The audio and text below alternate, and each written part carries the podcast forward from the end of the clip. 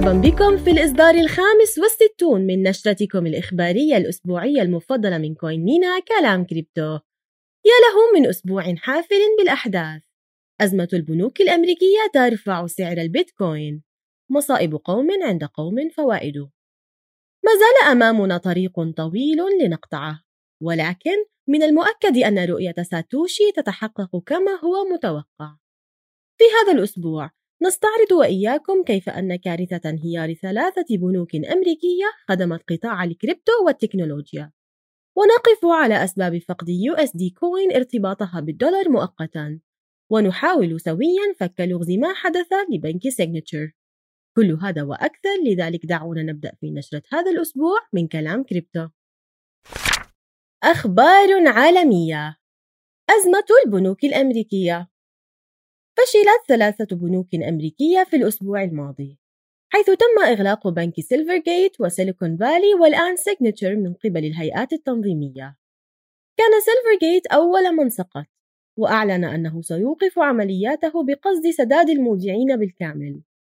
أما بالنسبة لبنكي سيليكون فالي وسيجنتشر تدخلت شركة تأمين الودائع الفيدرالية FDIC وأعلنت أنها ستضمن جميع ودائع العملاء.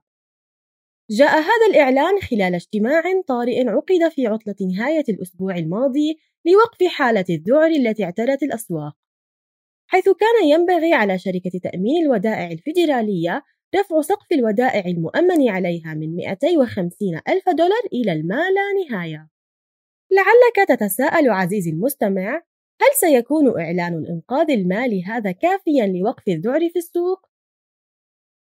لأصحاب الأسهم لا يبدو الأمر كذلك. وذلك لأن شركة تأمين الودائع الفيدرالية تضمن المودعين فقط وليس مالكي الأسهم أو السندات.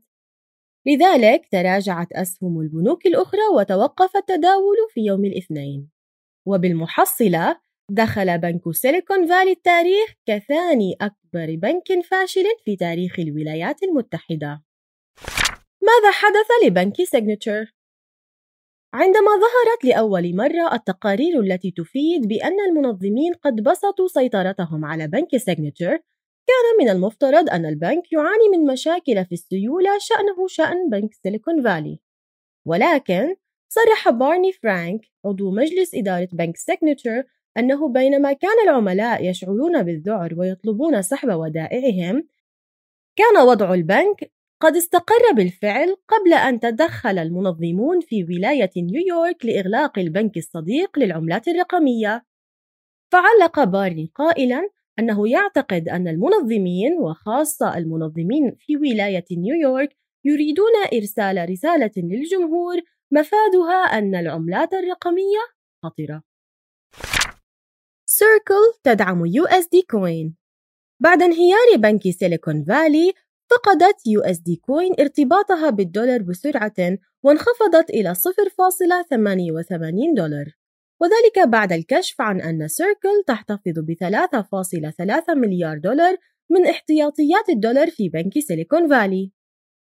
في يوم الجمعة أغلق المنظمون البنك وأصبحت شركة تأمين الودائع الفيدرالية هي من استلمت إدارة البنك فصرحت شركة سيركل المصدرة لعملة USD Coin بأنها ستستخدم موارد الشركة لتغطية أي عجز في USD Coin حتى لو لم تتمكن من استرداد احتياطياتها من شركة تأمين الودائع الفيدرالية كما وأكدت الشركة أن عملياتها ستستأنف كالمعتاد يوم الاثنين وأن عملتها المستقرة ستكون قابلة للاسترداد مقابل الدولار الواحد. مدونة الأسبوع يشارك رئيسنا التنفيذي طلال الطباع في مقال على مدونتنا رأيه حول أزمة البنوك الأمريكية الأخيرة مستعرضا أسباب حدوثها وكيف ستؤثر مستقبلا على قطاع العملات الرقمية. خلي عينك على أزمة البنوك الأمريكية رفعت سعر البيتكوين مصائب قوم عند قوم فوائد تغريدة الأسبوع. الولايات المتحدة تناقش تمويل دعم الودائع ووزير الخزانة البريطانية يستعد لإقرار حزمة الإنقاذ المالية الثانية للبنوك. كان أحد الخبرين سببًا في صحوة الكثيرين، والآخر حدث لأن الباقي لم يشاركوا في تلك الصحوة. أخبار كوين مينا 2000 دولار لثمانية مستخدمين. سنهدي ثمانية مستخدمين جدد 2000 دولار أي 250 دولار لكل منهم. للتأهل كل ما عليك فعله هو التسجيل والتحقق من حسابك قبل الثاني والعشرين من شهر مارس 2023 اختبر معلوماتك الرقمية. الإجابة الصحيحة لسؤال الأسبوع الماضي والذي كان ما هو العقد الذكي؟ هو اتفاقية ملزمة بين طرفين يتم تنفيذها تلقائيا بواسطة برنامج كمبيوتر. أما سؤال الأسبوع هو: ما هي العملة المستقرة؟ هل هي عملة رقمية يرتبط سعرها بعملة نقدية؟ أم نوع من تقنيات البلوك تشين؟ أو نوع من محافظ العملات الرقمية؟ أم هي نوع من انقسامات شبكة البيتكوين؟ تجدون الإجابة الصحيحة في النشرة الإخبارية القادمة.